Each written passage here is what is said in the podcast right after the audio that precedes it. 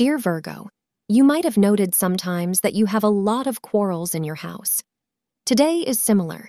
Due to the moon's positioning in Scorpio, you will have to take special care of your temperament. Being more tranquil and optimistic would lead to a remarkable transition at your house. Keep in mind that no person is perfect.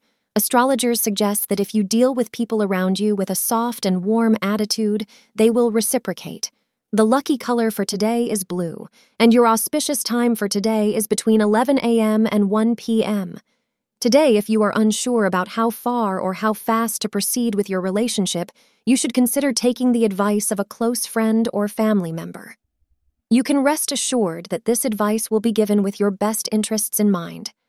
Go ahead and make a decision based on both your own intuition and the advice of your dear one. Thank you for being part of today's horoscope forecast. Your feedback is important for us to improve and provide better insights. If you found our show helpful, please consider rating it. For an uninterrupted, ad free experience, simply click the link in the description. Your support helps us to continue creating valuable content. Thank you for being here and see you tomorrow.